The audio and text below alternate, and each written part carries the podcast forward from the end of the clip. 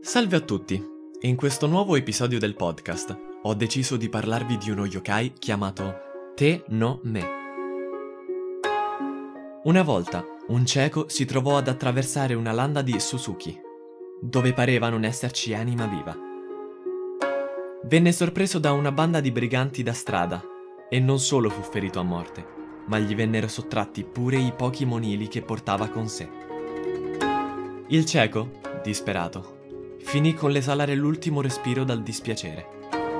Tuttavia, esiste un detto che recita: Chi inganna un cieco verrà colpito da una maledizione che si propagherà nella sua famiglia per ben sette generazioni. Il cieco non riuscì a raggiungere il nirvana e il suo spirito decise quindi di apparire di notte e vendicarsi per la barbara azione di quei briganti. Il suo problema restava comunque la vista, ma l'ossessione di usare gli occhi era tale che questi gli spuntarono su entrambi i palmi delle mani. Durante una notte di luna piena, coi suoi nuovi occhi spalancati, il cieco riuscì a rintracciare i briganti che l'avevano trucidato. Lo spirito di un morto assassinato non riesce mai a trovare un luogo dove riposare in pace con se stesso, e il suo spettro assetato di vendetta è costretto a girovagare sotto forma di fuoco fatuo. Anche il Te no Me, occhi delle mani, è uno spettro ossessionato dalla vendetta.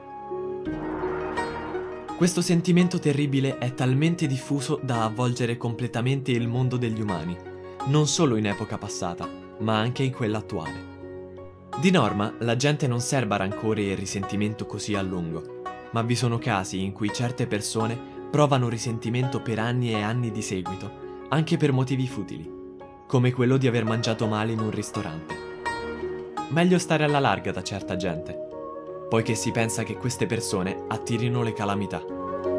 Tuttavia, il risentimento è qualcosa di estremamente attuale, solo che oggi, a differenza di una volta, non si trasforma in uno spettro vagante.